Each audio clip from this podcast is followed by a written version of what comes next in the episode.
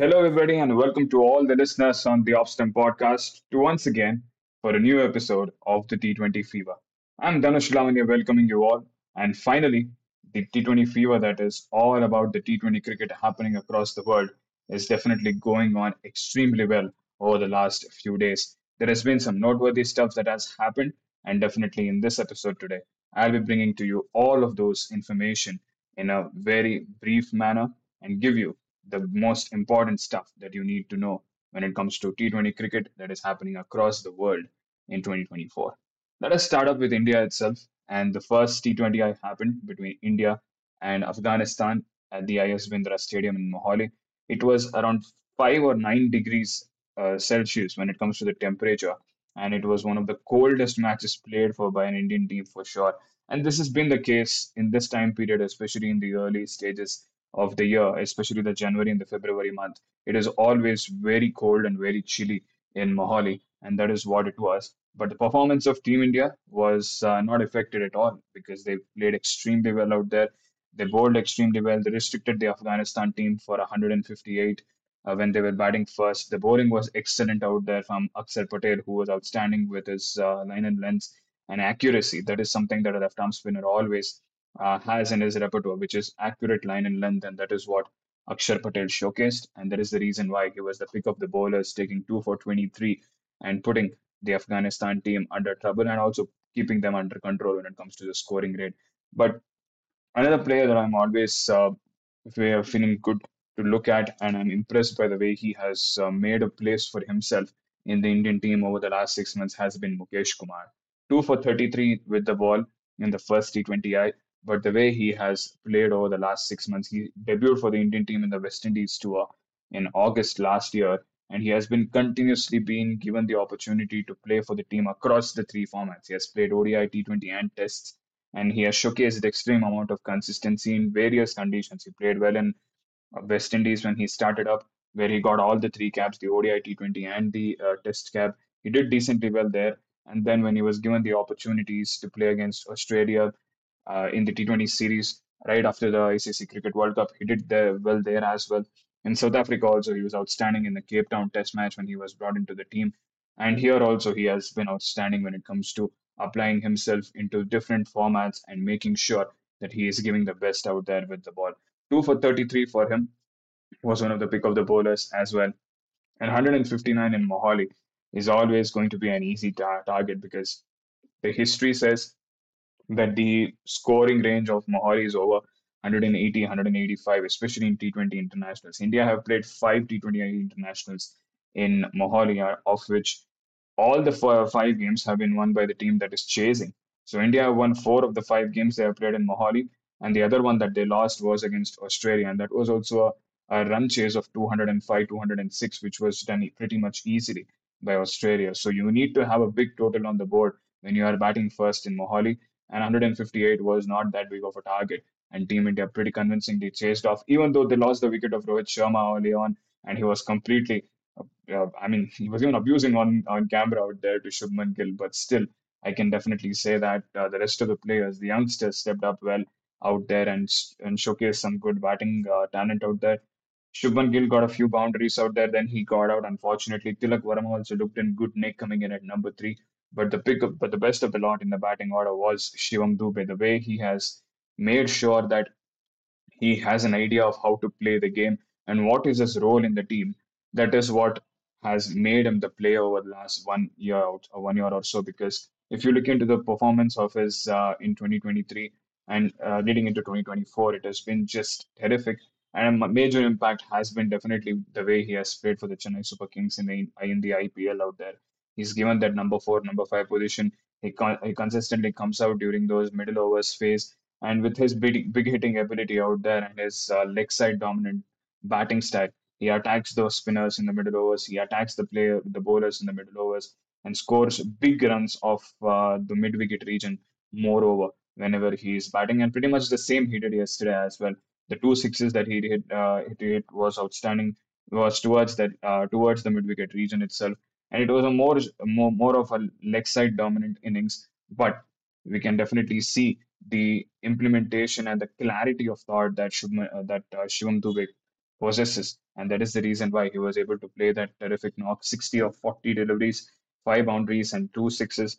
And that adjured him a man of the match award at the end of the day.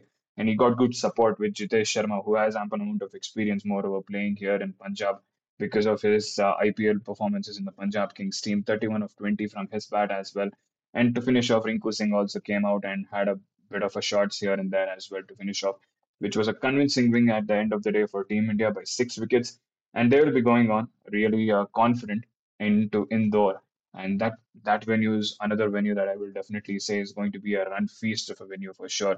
If Afghanistan bats first there as well, they at least need to score 180, 200 to even make um, a command out there to even get a chance for themselves to defend the total if they bat first. I mean to say because three matches have happened and all the three matches have seen some good scoring uh, rates being showcased. I still remember the 2017 match between India and Sri Lanka there, and Rohit Sharma went uh, went just ablaze against the Sri Lankan bowling attack, and he just smashed them left, right, and center. Scored a century there. One of his four centuries came in that venue, so he'll be hoping to have some runs under his belt because post the World Cup, if we see Rohit Sharma in the T in the Test series in South Africa, he wasn't up uh, with the runs as well. In the first match, he got out for a duck, unfortunately, due to the miscommunication he had with uh, Shubman Gill. And here, Indore, a place where he has scored an ample amount of runs across formats, he will definitely be hoping to make a big impact here on Sunday, on 14th of January, when the when Team India faces Afghanistan in Indore in the second T20I.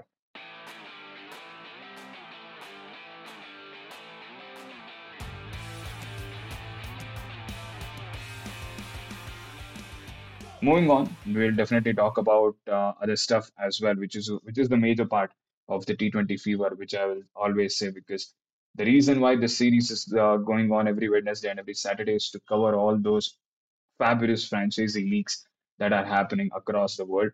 We are just in the beginning stages. We are seeing the Big Bash League going upon. We are seeing the SA20 starting up a couple of days ago. And talking about SA20, that is what uh, we had a major focus on in the first episode on Wednesday. And today also we are putting a major focus on that itself because the the first three days of the tournament has happened. That the first match of the tournament on January 10th was between Sunrise Eastern Cape and Joburg Super Kings, and it was at Gqeberha. And unfortunately, the weather was not in the best ways, and it was pouring throughout the day out there, and that resulted in the match getting washed out. Maybe the first time a franchise league's opening contest itself has been washed out, unfortunately, and that is what uh, the first match between Eastern Cape and uh, between and Joburg had to suffer, unfortunately, on uh, Wednesday. But after that, when the tournament officially got started in Durban between Durban Super Giants and, and MI Cape Town, it was just a terrific day of batting because some really good batting showcase uh, came from both MI Cape Town and the Durban Super Giants. MI Cape Town were sent out to bat first, and they were outstanding with the bat for sure, scoring over 200 runs out there. Liam Livingstone and Kieron Pollard did the did an outstanding job in the finishers role, 25 and 31 each of uh, half of the deliveries of those uh, scores that they ended up scoring. So definitely they were giving a good amount of finishing touch. But in the early stages, it was this player, the opening batsman, the left-hander in Ryan Rickelton, who came out to bat, and he was just in in superb form throughout the uh, innings that he showcased out there. 87 of 51 that he batted out there was outstanding to see. He he held up uh, good partnerships with the batters that he was uh, playing with. Rassie van der Dussen went off way too early, but still the way he picked up even after the early breakthrough was uh, really commendable. And the style of batting this left-hander brings in definitely has uh, a lot of capabilities of playing in the international circuit as well. Just 27 years old, a left-handed batter who is of a uh, who is of a good attacking approach out there.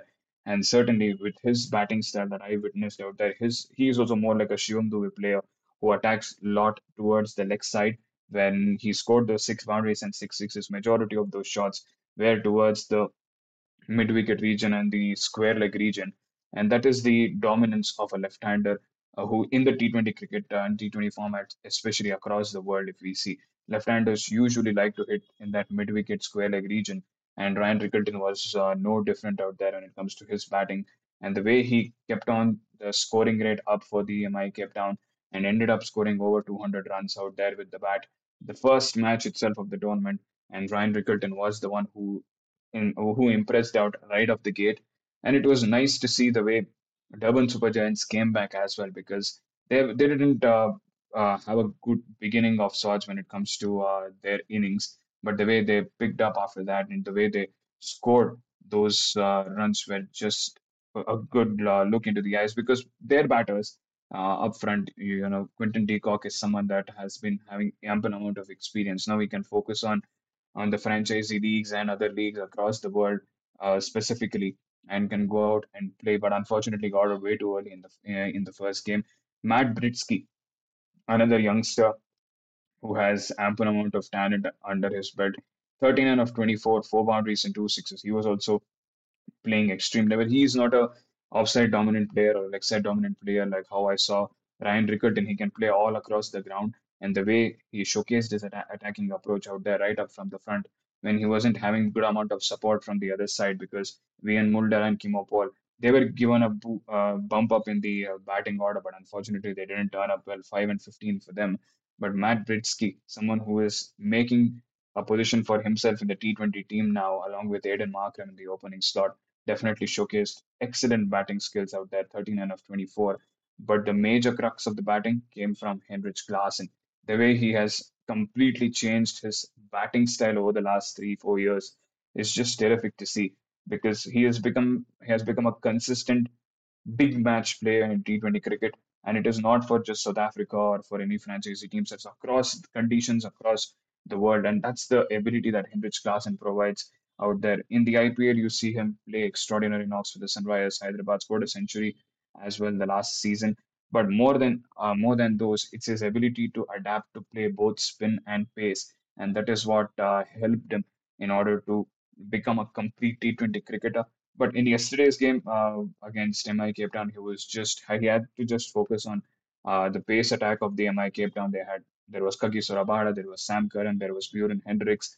He attacked all of them, and he managed to score a good amount of runs against them. Even Ollie Stone was the one who was very very expensive. 41 runs he gave away out there, and Thomas Kaber. Uh, one over of that left arm wrist spin, he went for 15 runs and never to be seen again. Liam Livingstone, 23 runs it's South Africa conditions, so spinners definitely always get the short end of the stick. And the way Hendricks Klaasen was batting yesterday was just uh, terrific to see in the first game against MI Cape Town. 85 of 35 is what he scored, four boundaries, eight sixes, 242 strike rate. And moreover, he in the middle overs phase when the conditions were becoming overcast and the sign of rain was high, he made sure that this the team score was way ahead of the DLS par score, and that is what helped the team at the end of the day.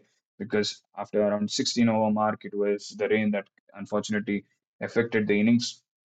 Got to an end at 177 in the chase of 208. So they still required around 30 runs to win. They would have definitely won in an over or two after that with the intensity in which they were batting.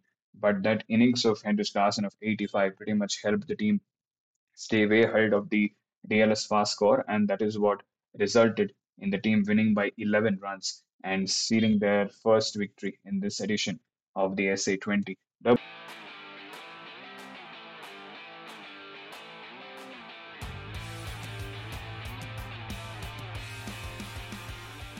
is the third game that went out. It was Paarl Royals taking on the Pretoria Capital, and this was in a Bo- in Boland Park. First of all, talking about Boland Park, I guess that is one of the most scenic, most scenic beauty of there that uh, South Africa presents. Because in IPL, whenever the games happen in Dharamshala, a lot of uh, focus is being given towards those uh, hilly areas out there, towards the snowy mountains behind the stadium, and that scenic beauty that provides uh, for a good game of cricket out there is what is similar here in uh, uh, in Boland Park in Paarl. But it is moreover not a uh, snowy area. It was it is more like a desert area, moreover, which with a lot of mountains and a stadium in between out there. It was it was a small uh, small crowd for sure. There were around eight to ten thousand, but it was fully packed. They mentioned at the beginning of the match that the Paarl Royals and the Pretoria Capital match has been sold out, and that was a great uh, ambience for a game of cricket. It was sunny out there, the skies were clear, and it is 5:30 p.m. Uh, in South Africa whenever these games are happening, and it was a perfect day of cricket. And Paarl Royals starting off on a good note in their home turf. 160 they scored with the bat. equal contributions came out from everyone because Jason Roy, Jos Buttler gave them a good start out there. Then David Miller came in, played a captain's knock, stood there in those middle overs and scored 41 valuable runs. With him, Matt, uh, Mitchell Van Buuren, the, who scored 28 of 21, his style of batting gave me the thoughts of how AB de Villiers used to bat. Uh, that free-flowing uh, swing of the bat, that ability to move across the crease and try to play all those un- unconventional shots. That is pretty much how Mitchell Van Buuren's uh, batting style is. He scored 28 of 21, but still he has a lot of potential in um, scoring runs, is what we can we can expect as the tournament progresses. And in the end, it was Phehlukwayo's uh, cameo of 28 of 14, which helped the team go past the 150 mark, end up at 160, which was a convincing total because on an average, the Boland Park um, T20 score is around 135 to 145, and scoring 160 out there was definitely a good one for the Paarl Royals at the end of 20 overs. There was good bowling from uh, from Dane Dupavillon, the right arm fast bowler out there. He took two for 29. Corbin Bosch also was uh, excellent, two for 35 from his side as well. And Will Jacks was good with the ball as well, taking one for uh, one for 19 in the three overs and providing ample amount of support to Adil Rashid when it comes to the spin bowling in the innings. But when the run chase came in for the Pretoria Capital, it was not easy because uh, 161 at first place in Boland Park was a was a way better score for the conditions that they were playing in. And Phil Salt got a good start. First ball itself, he started to loft the bowler left, right, and center. He gave the good start out there, but he didn't have the good amount of support because Will Jacks went out early. Theunis de Bruyn went out way too early. Rilee Rossouw and uh, Phil Salt were playing that attacking innings out there. They were trying to keep the team in the hunt they were 78 in nine overs when Rilee Rossouw got out, but after that, the batting just collapsed. And unfortunately, they weren't able to reach the target of 161, managing to score just 133. That middle order, moreover, if we see in Colin Ingram, Corbin Bosch, James Neesham, weren't able to uh, contribute much, and that resulted in the team uh, losing the game pretty convincingly against the against the Paarl Royals by 27 runs. And with the ball as well, it was uh, none other than Andile Phehlukwayo, who was outstanding, 2 for 29 for him. And he got good amount of support from Lungi Ngidi and Obed McCoy, who got 1 for 23 and 1 for 26, uh, respectively, and Tabraiz Shamsi 1 for 22. So it was a good all-round effort of Andile Phehlukwayo with the bat and with the ball, which resulted in him getting the Man of the Match award.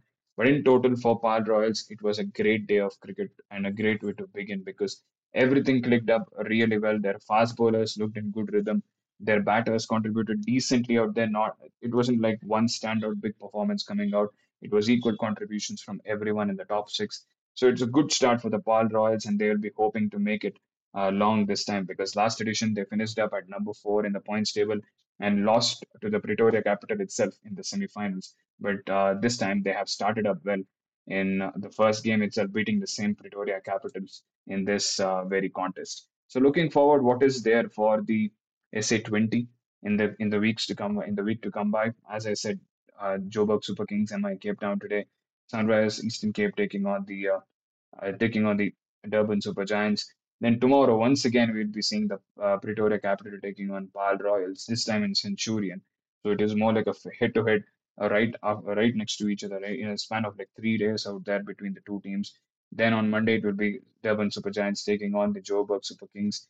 And then it is going to be MI Cape Town versus uh, Sunrise Eastern Cape on Tuesday. So Cape Town is going to make it make its debut in this edition on Tuesday, and a lot of lot of focus will be on there on that venue for sure because the way the Test match went a week ago between India and South Africa gave a lot of uh, criticism because you can't expect a Test match to get over in one and a half days. And Cape Town, Newlands kind of gave that kind of uh, that, that performance. Unfortunately, it has been rated poorly as well by the uh, by the ICC match officials. Let us hope how the T20 wicket is going to turn up in Cape Town on Tuesday when when MI Cape Town take on the Sunrise Eastern Cape.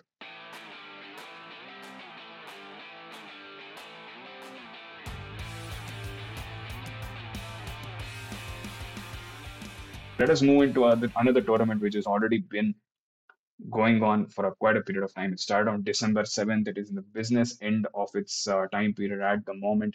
It has around just around four five games left in the league stage, and we'll be into the uh, into the semifinals, into the playoffs in a week uh, in a week's time, and that is the Big Bash League that is happening in the in Australia. And this is a tournament that has the second biggest history when it comes to franchise cricket because it started off with IPL in 2008 and 2011 we saw Australia apply a similar kind of an approach and change their Big Bash League system into a franchise based tournament. And it's been 13 seasons. This is the 13th season going on here in Australia, and it's been a very, very good tournament because they do all the um, all the experiments out there. They were the ones. Uh, Cape's Big Bash was the one that brought out the Zing Bails, which is a staple in, t- in international cricket today, where we saw the bat flip coming into play when it comes to a toss being replaced by a ba- bat flip, making it feel more like a backyard cricket and as far as the power play is also concerned, they are the ones who play who have a four over power play in uh, in a game, and the remaining two overs can be taken as a power surge in the last 10 overs from the batting side. So pretty uh, new new ideas being introduced. They were the ones who introduced the impact player rule, which they themselves removed after a couple of years. But now other leagues are introducing the impact player rule as the time is progressing. But talking about the 2023-2024 edition, 13th edition of the Big Bash League, it has been tremendous, is what uh, I can definitely say. Because Brisbane Heat, they opened this uh, tournament against the Melbourne Stars in the first game, and they were right on the money from the first game. They scored 214 with the bat in the first game. Uh, their captain Colin Munro scored 99 with the bat, and that still uh, lies uh, happens to be the highest individual score in this edition of the Big Bash League, and that's the unf uh, unfortunate thing. The the competition uh, between bat and ball is so intense that there is not a single centurion in this tournament so far. We are almost 40 day, 40 games into the tournament, and still we are yet to see a player to score a three-figure mark. And and looking into the teams out there, the way Brisbane Heat have played have been outstanding. Nine matches, seven victories, two matches got washed out. So they are literally unbeaten in the tournament and they are playing some outstanding cricket out there. They have some good combination of batters and bowlers in their team. Colin Munro to, uh, to mention out there, he's been outstanding with the bat. The consistency that he is showcasing is just uh, terrific. And on the bowling end as well, they have a Xavier Bartlett, who has been one of the best batters in the tournament, uh, bowlers in the tournament, taking the most wickets with 15 under his belt. And he has been someone who has uh, consistently bowled good line and lengths and has done terrific job. And that bowling also managed out uh, pretty well out there in Mitchell Swepson. And it is a very well laid out team, is what uh, we can say when it comes to the Brisbane Heat. And that is the reason why they find themselves in the top of the table, being very consistent with the bat. They are applying themselves to all the conditions, whether it is Gabba or whether it is some other venue they are playing in, and they are showcasing some good amount of cricket in the Big Bash League 13th uh, edition. As far as the next two teams that are there, they are the most successful teams in the Big Bash League. Perth Scorchers, the five-time champions, Sydney Sixers, the three-time champions. They are number two and number three in the points table, yet to be uh, getting their qualification on their side. Brisbane Heat is the only team that have got the qualification at the moment. But looking at the way Sydney Sixers and Perth uh, Scorchers have played, it's been even Stevens. They have won a, five of their uh, eight and eight matches, the nine matches that they have played, and they are definitely a team which bank on different strategies. Sydney Sixers, they bank on experienced heads.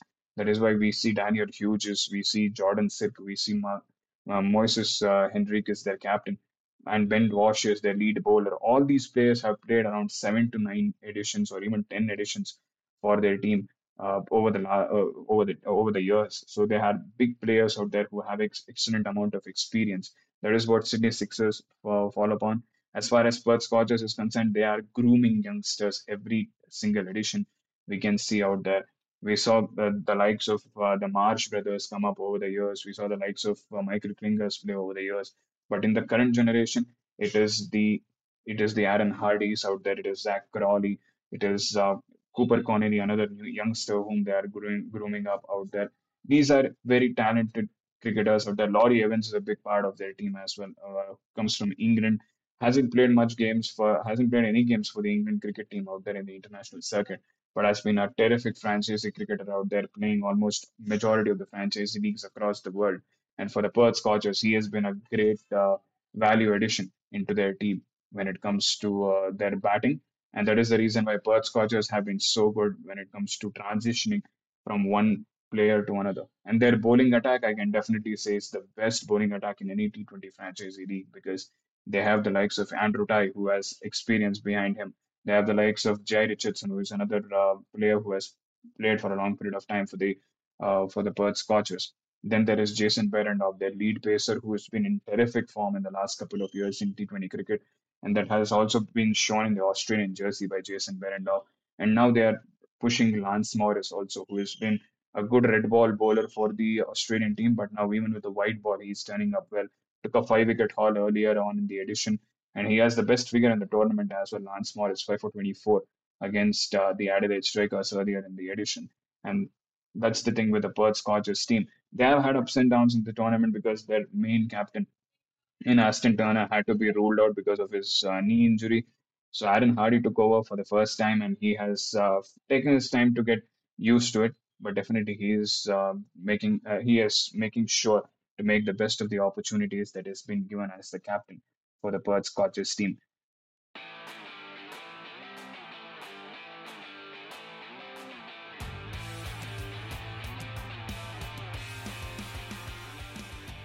we talked about three good teams that, that have been outstanding and are at the top of the tables out there. Now we should talk about the team that is in the bottom, that is the Melbourne Renegades. They have been very poor in this edition of the Big Bash League. It is one more bad edition, is what we can say, because their team is is they have the likes they had the likes of Quinton de Kock earlier on in the tournament. They had Joe Clarke earlier on in the tournament.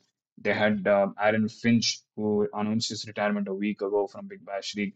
That's the thing. They had Nick Maddinson in their team. It's it's a team which has players who aren't been in the best of the forms. Quinton de Kock was not finding the rhythm that well, like he like, like he used to uh, find in other conditions out there.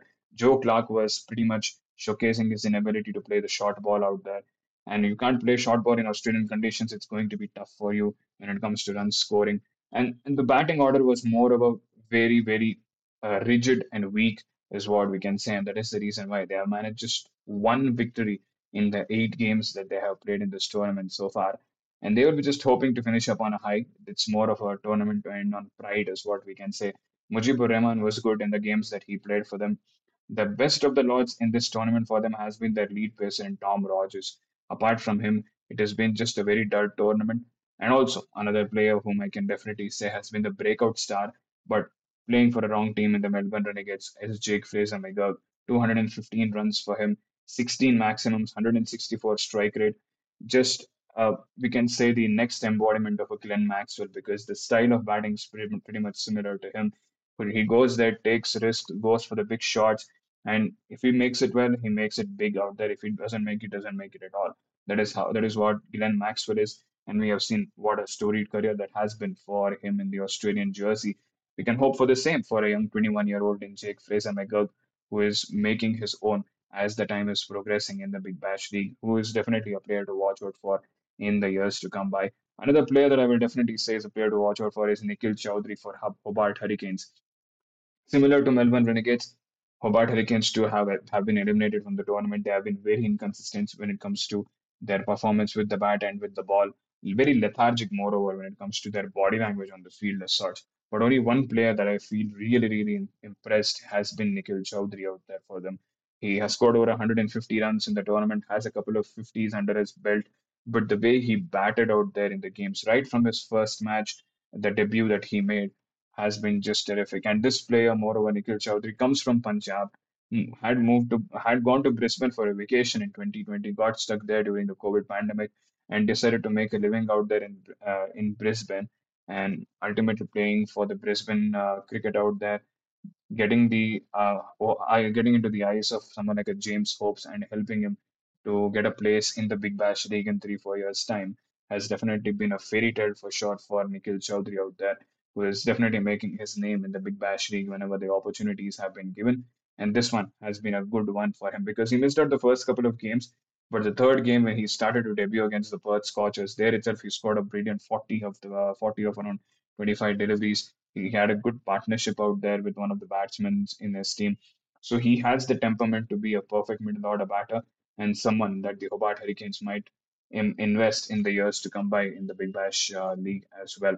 Talking about the remaining teams in the tournament, uh, Sydney Thunder apart from the David Warner news, whatever that happened over the last couple of days when he made all those big return for the team after a long period of time, it has been a very horrible season for the Sydney Thunder to say one win in the seven games that they have played. Very, very inconsistent with the way they are scoring. Their batting, the batting hasn't turned up at all. Unfortunately, Alex Hales hasn't been in a good form. Matthew Gilkes comes in, goes out out there. Not so much runs under his uh, belt. Jason Sangha, um, uh, Oliver Davies, youngsters who have big amount of potential, but unfortunately not living up to the expectations that they have uh, that has been laid on them. Then, as far as the bowling, it is very good. They have, they have Tanveer Sangha who impresses every single time. Daniel Sams also has a five wicket haul under his belt as well earlier on in the tournament. But it is just that they don't have that consistent performance from uh, from their batting department, which has been a big letdown. Zaman Khan has been an outstanding foreign uh, foreign import for their team in the Sydney Thunder, and he has outstandingly bowled in the matches that he has played for the Sydney Thunder. The bowling has been very good but the batting has completely let down the team, and unfortunately, they are almost on the verge of uh, elimination. Even they might have been eliminated as well after they lost to Sydney Sixers in yesterday's game in the Sydney Smash game as well. One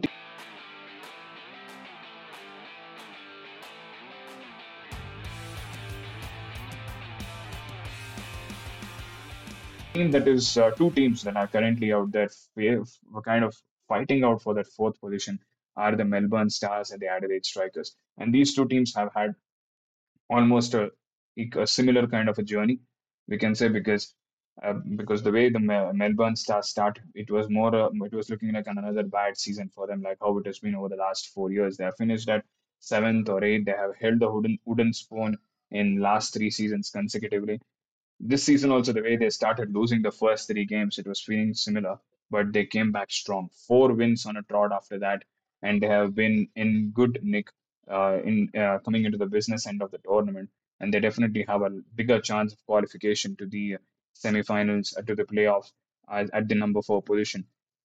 And that is thanks to the way Marcus Stoinis has played, Thomas Rogers has stepped up.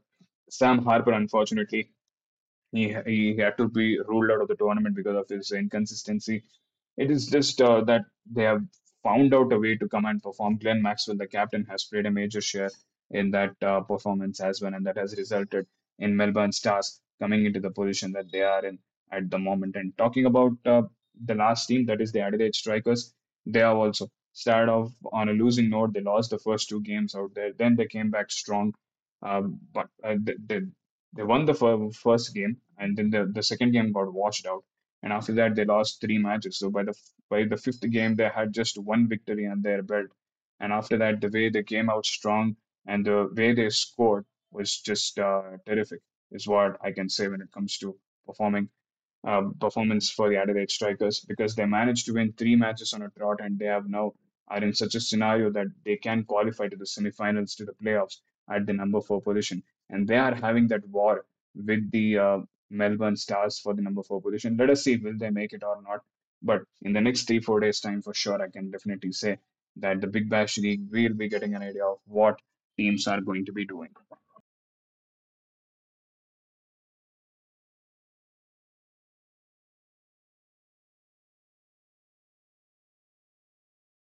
Looking at the way the tournament has progressed so far, definitely the Brisbane Heat, the Sydney Thunders, the Sydney Sixers, and the Perth Scorchers will be hopeful of qualifying for the next round. Unfortunate that Melbourne Renegades, Sydney Thunder, and the Hobart Hurricanes have been eliminated, but that fourth spot is something that is going to be fought out out there.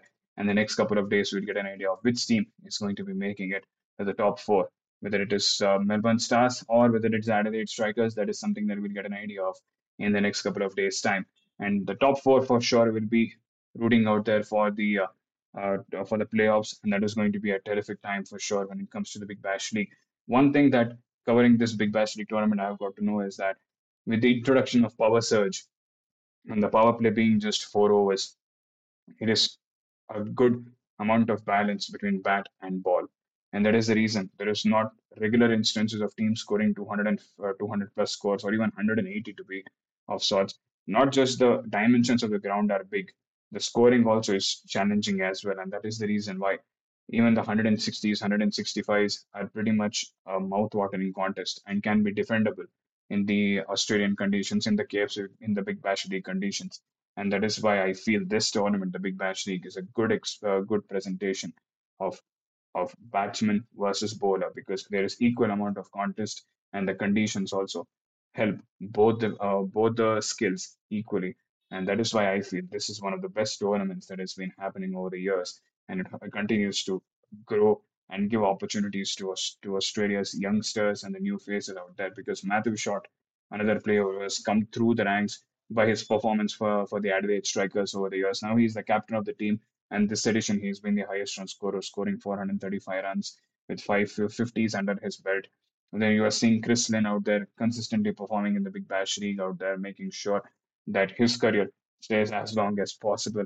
Even Shaun Marsh playing for the Melbourne Renegades, he looks in good touch. So definitely it is nice that players who have had their best days in international uh, circuit can continue playing for their uh, respective teams in the Big Bash League and continue the good form and the new ones like uh, Xavier Bartlett, like Matt Short, can impress the selectors in this tournament and make it into the international squad as the time progresses. That is what the Big Bash League in short does, and it is a terrific tournament. So far, this edition, the 13th edition, has been a good one out there, and let us hope that the playoffs and the knockout stages also be so interesting and so fun to watch.